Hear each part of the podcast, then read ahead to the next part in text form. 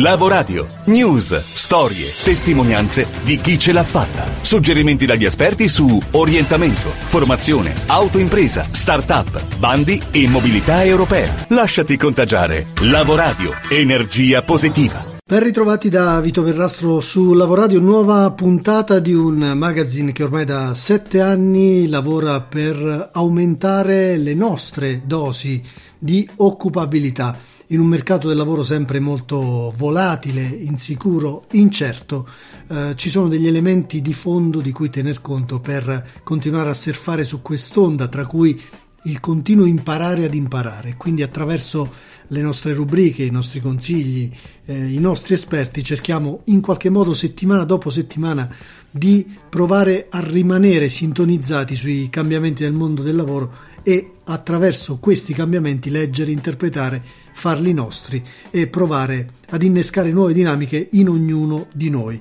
Uh, ci danno una mano sempre tantissime persone, tra cui la nostra redazione preferita, quella della rivista di business Millionaire, con cui ci colleghiamo come facciamo spesso all'inizio di ogni mese. Ci aspetta Silvia Messa. Ciao Silvia. Ciao Vito, ciao ascoltatori di Lavoradio. Eccoci qua dalla redazione di Millionaire per raccontarvi qualche pillola del nuovo numero. Un numero come sempre ricchissimo di spunti, notizie, curiosità, inchieste, ma partiamo dalla base, partiamo dalla copertina che riporta un volto ancora non troppo conosciuto, ma che voi giudicate dirompente, disruptive. A chi l'avete dedicata la copertina? L'abbiamo dedicata a Mark Benioff, fondatore di Salesforce, eh, il colosso americano del cloud computing. È una persona mh, mm, carismatica, eh, mm, affascinante proprio perché eh, parla di un nuovo modo di fare impresa,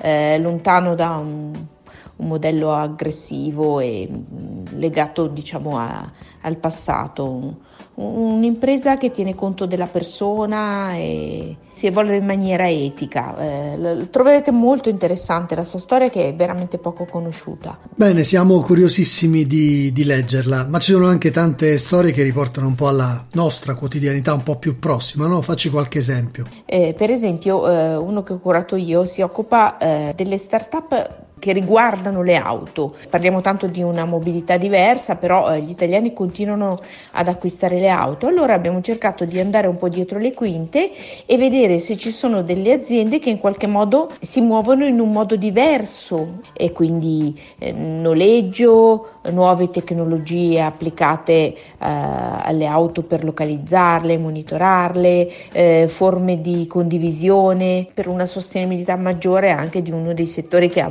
più grosso impatto ambientale ovviamente.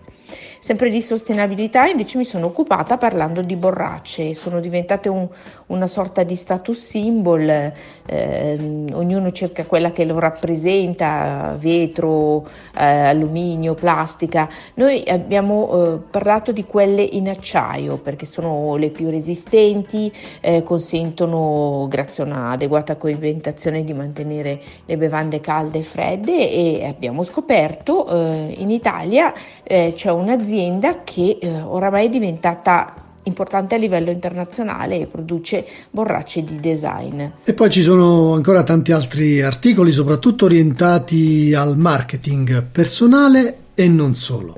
Per esempio abbiamo parlato di questa discussa laurea in influencer, abbiamo cercato di capire dietro le quinte di cosa si tratta veramente e abbiamo parlato di come fare marketing con YouTube e come usarlo per promuoversi, fare business e trovare nuovi clienti. Ancora mh, mm, abbiamo guidato attraverso eh, le parole di Francesco Marconi eh, e del suo libro Diventa autore della tua vita i nostri lettori a scoprire in un mese le proprie aspirazioni e cominciare a raggiungerle abbiamo parlato ancora di un paese molto vicino ma che ehm, dal punto di vista naturalistico e anche come opportunità imprenditoriale vale la pena riconoscere, la Slovenia.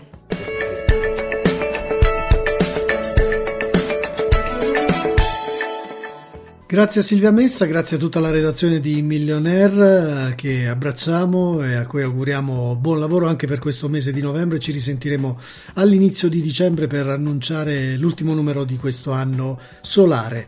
Eh, come abbiamo ascoltato, tanti temi si intrecciano, ma qualcuno emerge in particolare, quello della sostenibilità che sta diventando davvero un must per tutti noi. In base agli ultimi dati a nostra disposizione, nei prossimi 5 anni circa il 30% dei nuovi occupati in Italia, praticamente uno su tre sarà impegnato in lavori legati allo sviluppo o all'utilizzo di tecnologie digitali o all'economia circolare che rientra in pieno all'interno di questo solco. Allora ci stiamo avviando, e questa è la domanda in questa puntata, la domanda di fondo, verso un New Green Deal, come da qualche parte ci si uh, uh, auspica di fare? Uh, lo chiesto qualche tempo fa all'ex ministro per l'ambiente Alfonso Pecoraro Scanio. È il caso di andare a riascoltare quello che ci aveva detto a Napoli al termine di un roadshow sul fare impresa. Green Economy. Ma guarda, tutto ciò che è green noi l'abbiamo sempre declinato come una grande opportunità occupazionale. Abbiamo parlato di green jobs, si parla di green economy, adesso si parla di economia circolare.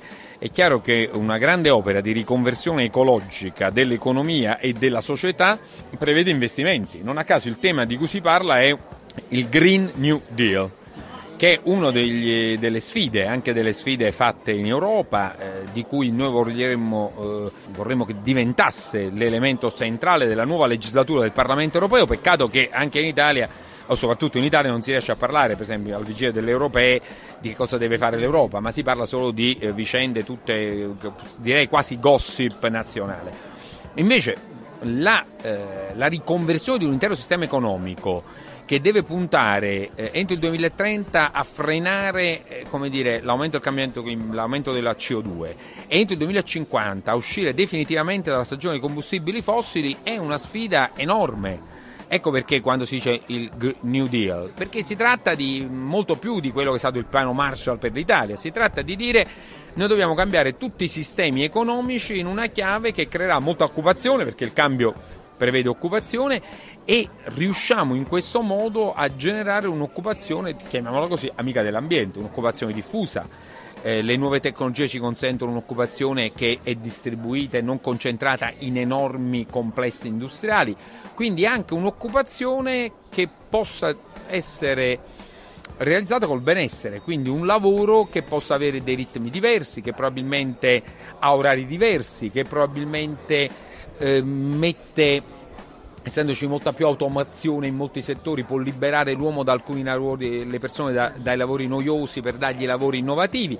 Quindi tutto ciò che è green è cambio del sistema, però con un grande investimento nel lavoro e soprattutto in molti lavori che sono anche labor intensive, perché se io sposto l'agricoltura da quella intensiva a quella biologica che è un lavoro labor intensive. Se io sposto il tipo di accoglienza da un'accoglienza fredda e industrializzata a un'accoglienza di tipo artigianale, probabilmente crea un lavoro labor intensive di maggiore soddisfazione. Diciamo, io dovremmo passare anche in questo senso per essere credibili da un vecchio indicatore obsoleto che si chiama PIL, che è il prodotto interno lordo, all'indice del benessere equo e solidale, o etico anche se vogliamo dire solidale, che misura dei valori diversi. Ecco, il, per Napoli, Napoli ovviamente il PIL potrebbe essere più basso, ma sicuramente una città dove mangi bene, dove c'è il sole, dove vivi eh, come dire, con piacere ha degli indici di soddisfazione che sono maggiori di quelli che sono misurabili solo col PIL. Questo non vuol dire che ti devi accontentare di stare al sole e prendere il sole, ma significa che in un'offerta di una modalità del vivere bene tu devi valorizzare anche questi elementi.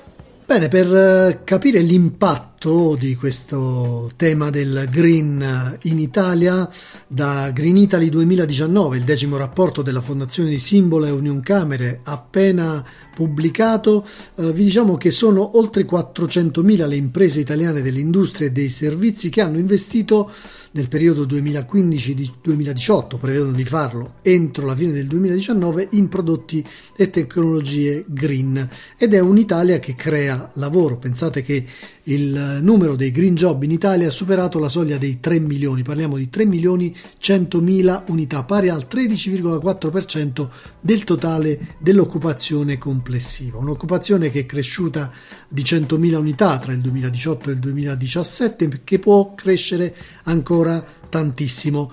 Mm, non solo, le aziende di questa Green Italy hanno un dinamismo sui mercati esteri superiore al resto del sistema produttivo italiano e innovano più delle altre.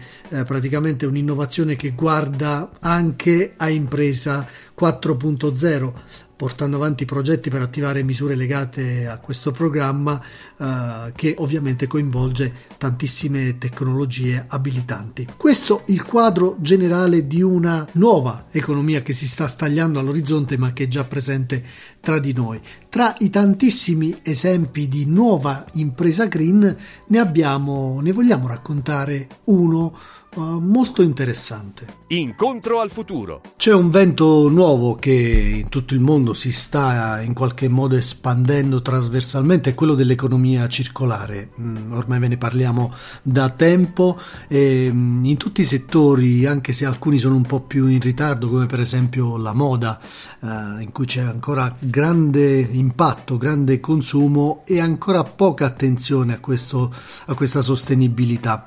Ci sono però casi come quello che vi presentiamo adesso che invertono la rotta, aprono nuovi trend, nuovi eh, scenari. La storia che vi presentiamo parte da San Chirico Raparo in Basilicata e poi attecchisce a Cassano alle Murge in Puglia, dove c'è un'azienda che dopo vent'anni di esperienza ha deciso di investire nel fashion ma in modo completamente sostenibile. È la storia di Ivan Aloisio che, come tante storie imprenditoriali, prende spunto dalla sua storia personale per innovare l'azienda. Io ho un'esperienza di oltre 20 anni nel settore tessile, ma col tempo mi accorgevo che ormai si parlava soltanto di prezzo e di quantità, senza alcun rispetto né per l'impatto ambientale né per i lavoratori. Quando poi è nato mio figlio Jacopo, biondissimo, con la pelle chiara, e mi sono chiesto seriamente che tipo di vestiti devo fare indossare a mio figlio, quali sono le tinture, che rischio ci sono per la sua pelle, ho capito che era il momento di dare una svolta sia alla mia vita personale sia a quella aziendale. Ho iniziato la ricerca sui tessuti, sui filati, sui coloranti e dopo due o tre anni ho creato il primo maglione 100% naturale e riciclabile. Io non potevo saperlo, ma quando è nato mio figlio in realtà stava nascendo anche Fortunale. Fortunale è un nome fantastico. Beh sì, Fortunale è un bel nome, un nome italiano con una bella musicalità, con un richiamo alla fortuna, ma soprattutto Fortunale è un vento tanto forte che i marinai quando arrivava questo vento si affidavano alla fortuna. E noi vogliamo esprimere proprio questo concetto. Per la prima volta la natura, l'ambiente deve entrare con forza nel settore moda nel campo dello stile del Made in Italy e cambiarne un po' le regole. E a noi chi cambia le regole piace sempre, ma vediamo un po' che cos'è poi nello specifico Fortunale. È una uh, produzione di capi in lana biologica realizzati con tinture naturali come abbiamo ascoltato e consegnati in packaging ecologico. Praticamente è un prodotto progettato fin dall'inizio per poter essere riciclato alla fine del suo naturale uh, utilizzo. La lana, la lana, elemento classico, elemento puro, elemento che consente di rigenerare le fibre producendo nuova materia prima fino all'80%, con l'azienda che accetta il reso del vecchio maglione in cambio di uno sconto del 30% su un capo della nuova eh, collezione. Il packaging perfettamente riutilizzabile, il cartellino riutilizzabile come porta auricolari, le etichette realizzate in fibre naturali al 100%. Insomma, Fortunale non è un semplice prodotto, ma una nuova visione della moda in grado di rispettare la natura e restituirle quanto negli anni il fast fashion, così bello ma così impattante, eh, le ha tolto. Introdurre il concetto dell'economia circolare nella moda è sicuramente una grossissima novità. Si pensi che oggi mediamente vengono prodotti 85 miliardi di capi l'anno e di queste soltanto l'1% viene riciclato o rigenerato, quindi con un dispendio di risorse naturali enorme.